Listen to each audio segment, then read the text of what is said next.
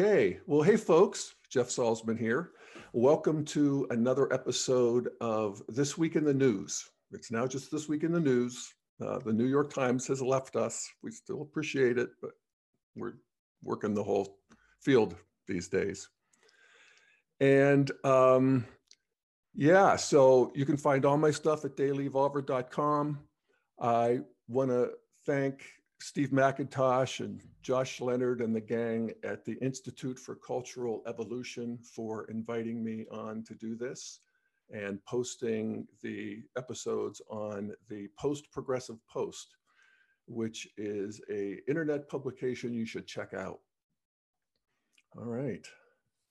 So just looking at the news, aren't we all mad at Jussie Smollett? I am. He is outside of my circle of moral con- compassion.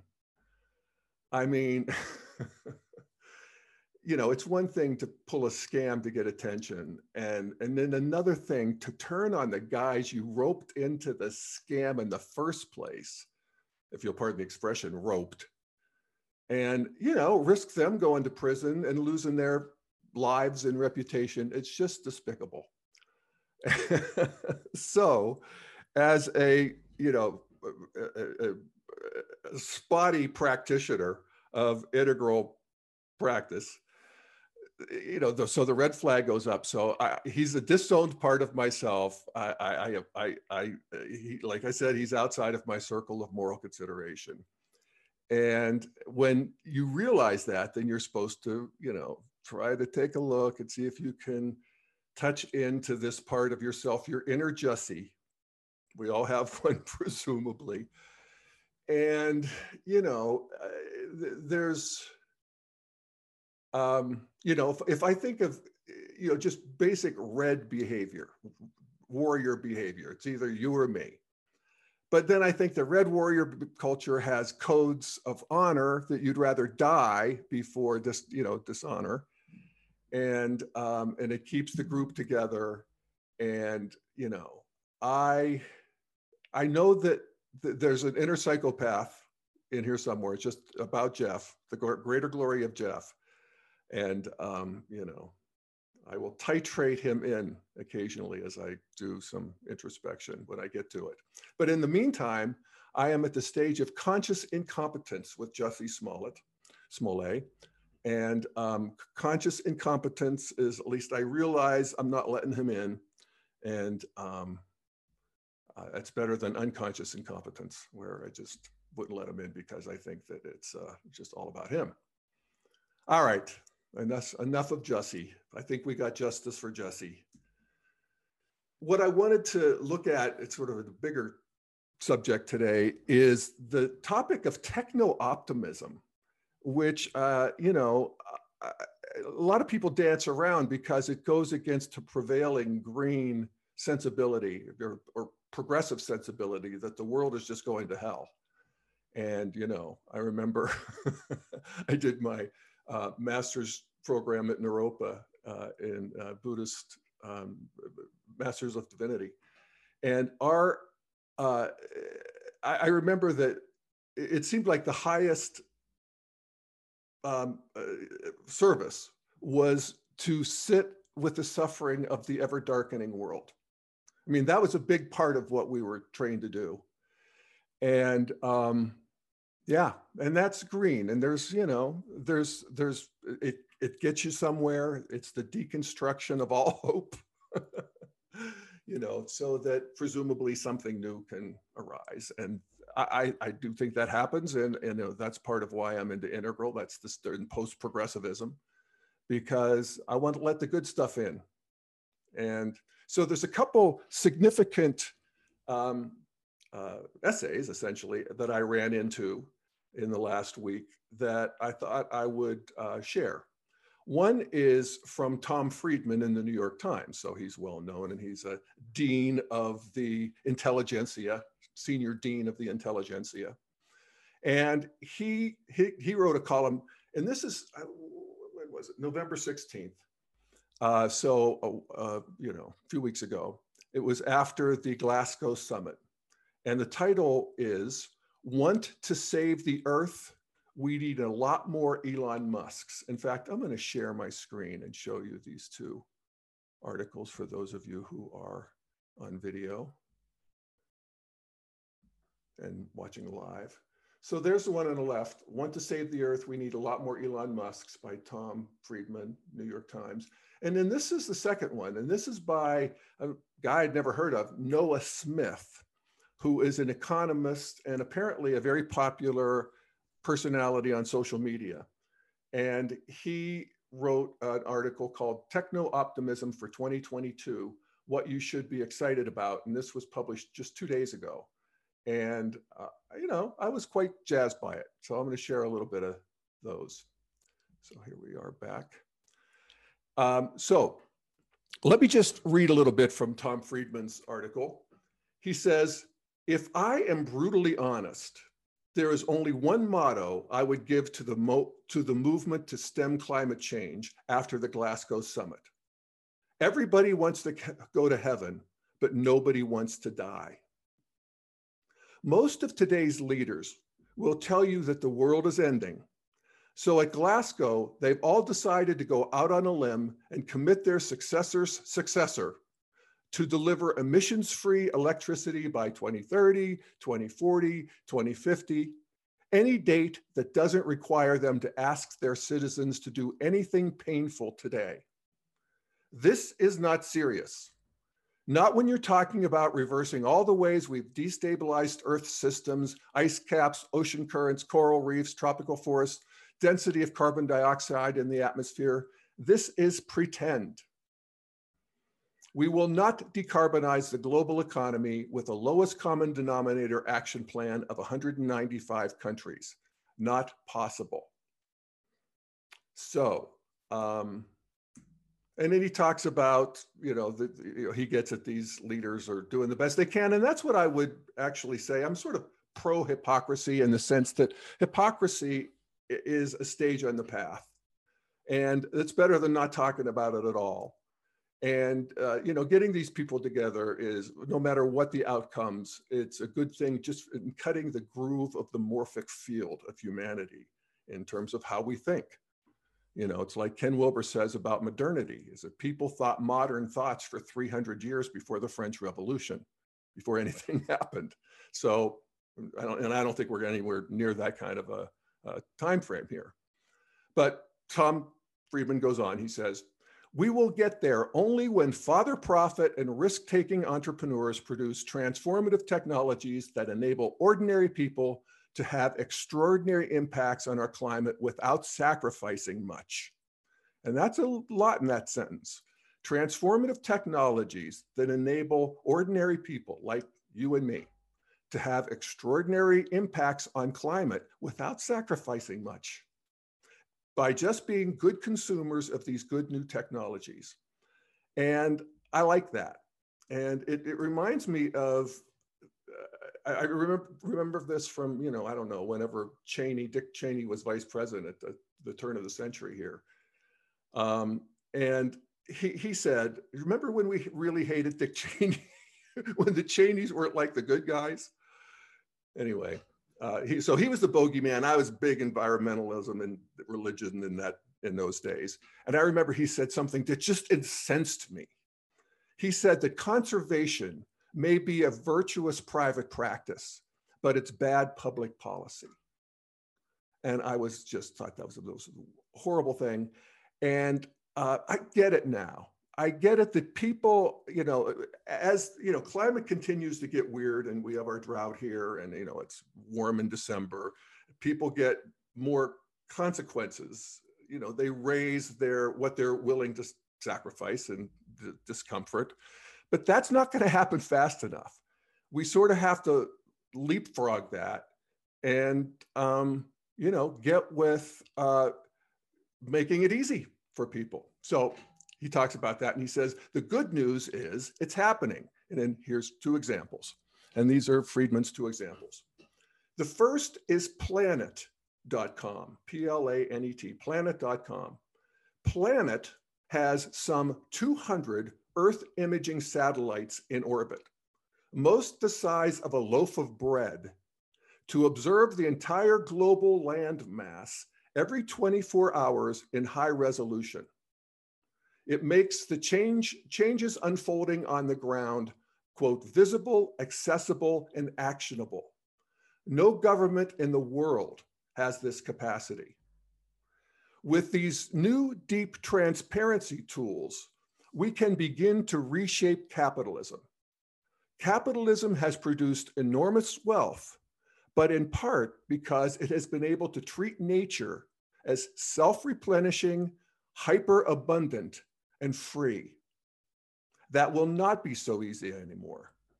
Planet satellites can track a country's trees, farmlands, coral reefs, coastal mangroves, smokestack emissions with incredible precision and provide transparency to show which trees are being illegally logged by whom and whose factories are violating their carbon dioxide emission promises. That data can then be used, in theory, to trigger consumer boycotts spread through social networks against the government or the food or mining company doing the damage. And it can stimulate foreign aid investment in the country or community, thereby protecting its natural resources. And they mentioned that Planet is tracking deforestation in 24 rainforests now, including Brazil, and using Planet's pinpoint accuracy, the Brazilian government has vastly increased the number of cease and desist citations against illegal log loggers. So that's great. He mentions that even more important, Planet's commercial business helps enable farmers to do precision ag agriculture by gi giving them fine grain images of their crops so they know exactly where to add water and fertilizer and when to harvest. This may have the biggest ecosystem impact of all. So that's one. And I like that because it's sort of outside the box. And I like that um, making this information public so that consumers can aggregate it and, and, and these companies get consequences so that nature isn't as free as they thought. And I think that's a, you know, sort of a nice organic way of moving the ball forward. The other company, Tom Friedman says, I am watching, is Helion Energy, based in Redmond, Washington, which is working on the world's first fusion power plant. If nuclear fusion can be replicated on Earth, and this is the, the energy of the sun, it's not um, nuclear fission, which is the atoms, uh, fusion could provide virtually limitless, clean, safe, and affordable energy. He talks about the current generation of Helion system is 50 megawatts. It's the size of a shipping container and the generator can power around 40,000 homes. And that is um, what they're working on. He says, is Helion the holy grail? I don't know. There are other companies with promising approaches, all racing to the same goal. I just know this. We got into this hole thanks to the worst of capitalism, letting companies privatize their gains from despoiling the environment and warming the climate while socializing the losses among all of us. And that is, um, I think that's an important thing, you know, as integralists, we're not anti-capitalism. We want to tease apart what's pernicious about capitalism from what is, you know, energizing and creative about capitalism, and that's what he's talking about. He says we can get out of this mess by accelerating the best of American capitalism. We need to re energize our innovation ecosystem to where government funds basic research that pushes the boundaries of physics, chemistry, and biology, and then combines that innovation with immigration policies that amass the world's best pools of engineering talent and unleashes that talent propelled by risk takers to invent new clean technologies to slow global warming at the warp speed and scale we need. Okay, I'm good with that. Um, I, I, I, I, I snag a little bit on the immigration policies that amass the world's best pools of engineering talent. I, I'm all for amassing the world's best pools of engineering talent.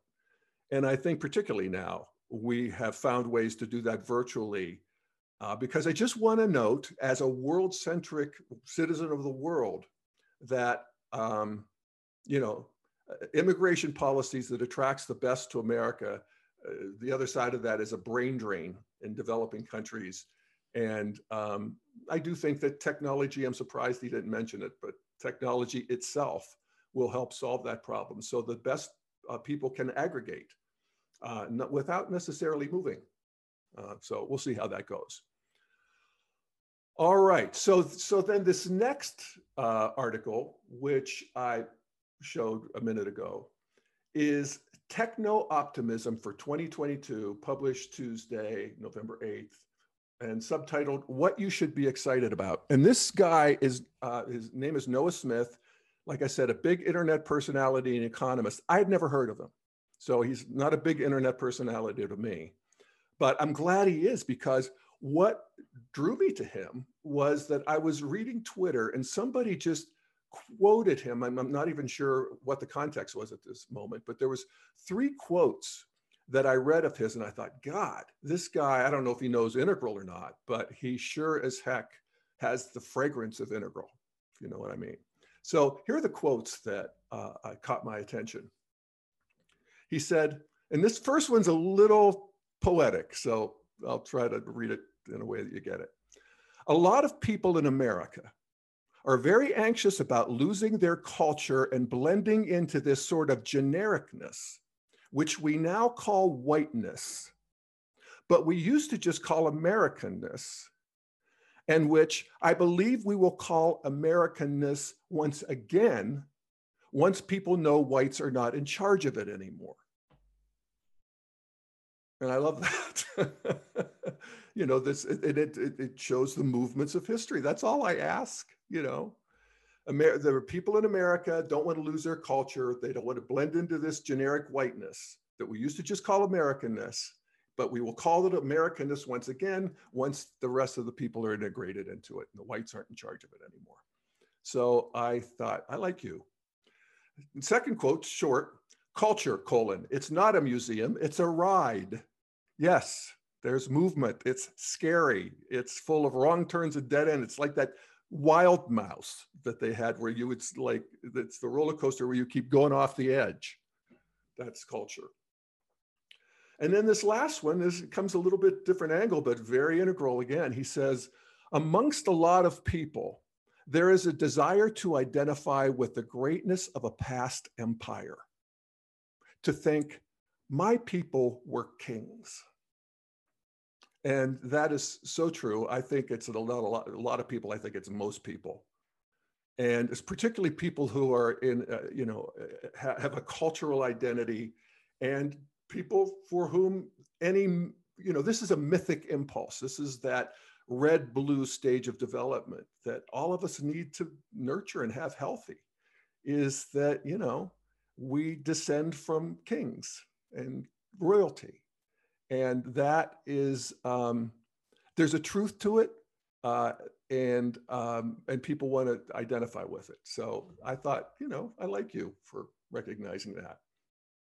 So anyway i found my way to him and little did i know that his uh, his um, uh, column is centered on techno optimism and, and I like the sort of frankness with which he uses that term, because again, in our largely green culture, you sort of have to apologize for being, uh, you know, uh, optimistic about the creative impulse of the, of the human species. But it is well demonstrated and it's proceeding apace. So that's what he talks about here.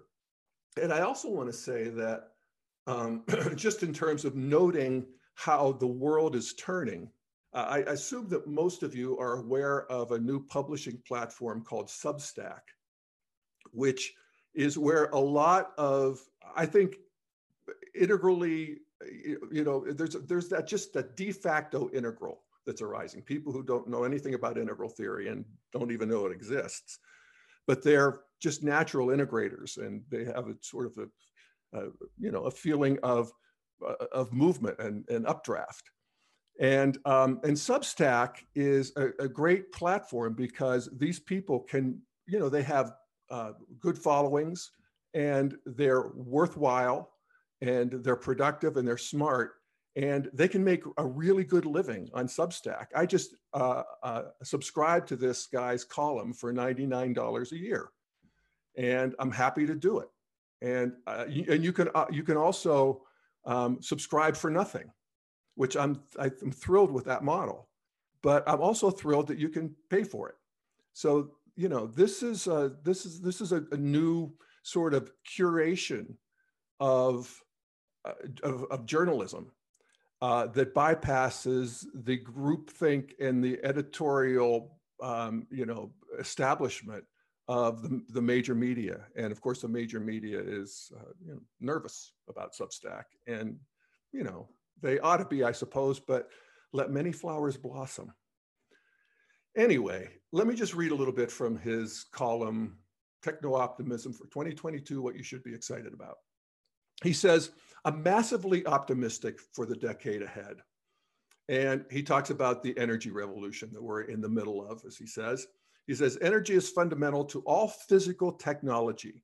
To move atoms around in real space, you need energy. And I always like when we go to first principles, and that's what we're doing here, moving atoms around.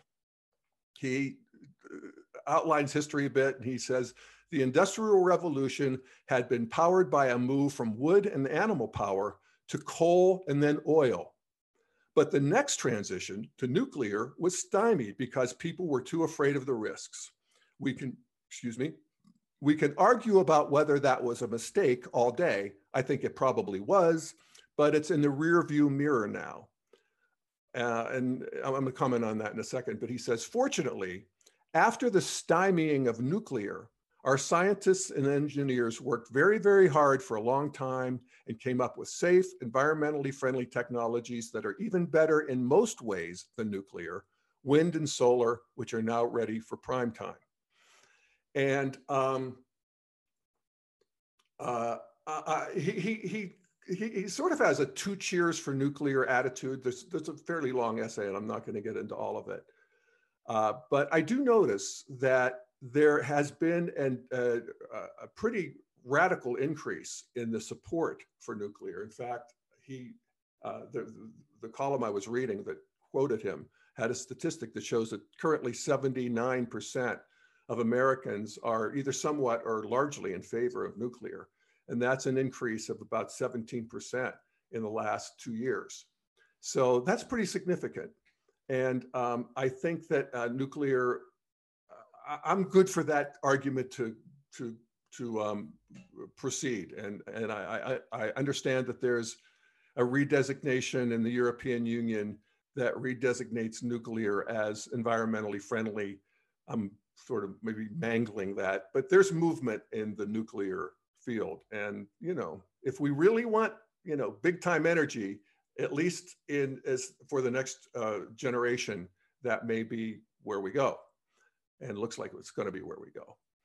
So he talks about, um, you know, cheap solar, cheap wind, cheap storage means that we can see the first large sustained decrease in electricity costs in over half a century.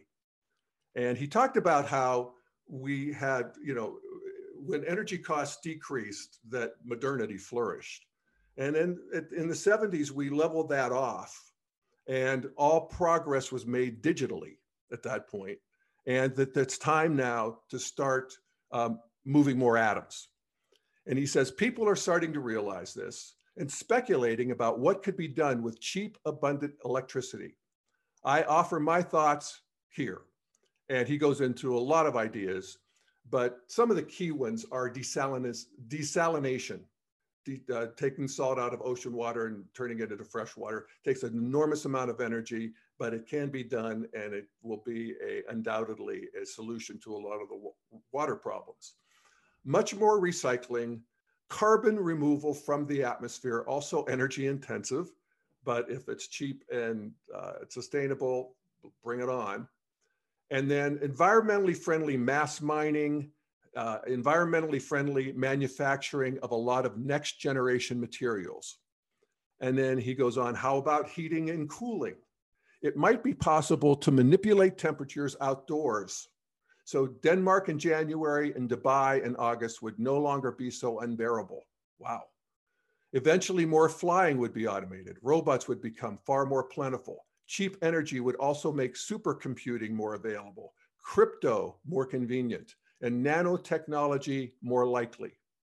Technologies to remove methane and carbon from the air are also likely to be more feasible and affordable.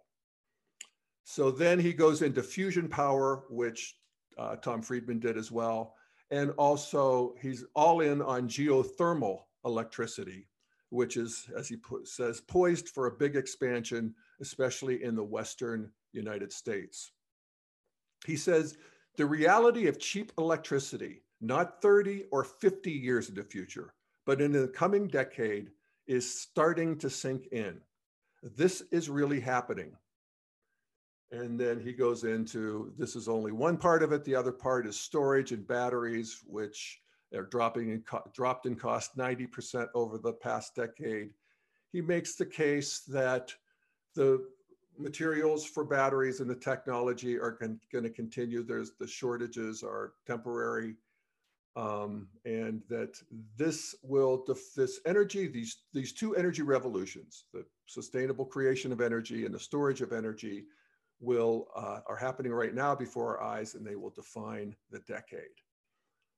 So that's encouraging, and uh, you know I like to see somebody lay it out because I um, I don't always understand it. So then he goes on, and I'm not going to uh, uh, really get into these other categories, but I would recommend that you check them out. You can get the, you can, I think you can read the article for nothing before they even bother you about it. But then you can also subscribe for nothing if you want. Uh, so he talks about biotech, which, you know, uh, these, these brain uh, interfaces with uh, uh, computers.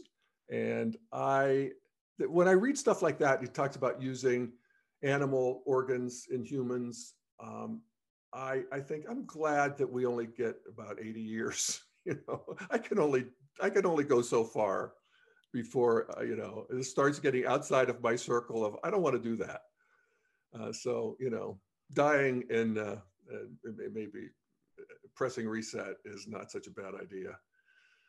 So brain computer interfaces and artificial intelligence, gene synthesis, just goes on and on and on. And again, very, very well researched, very well argued. The guy is for real.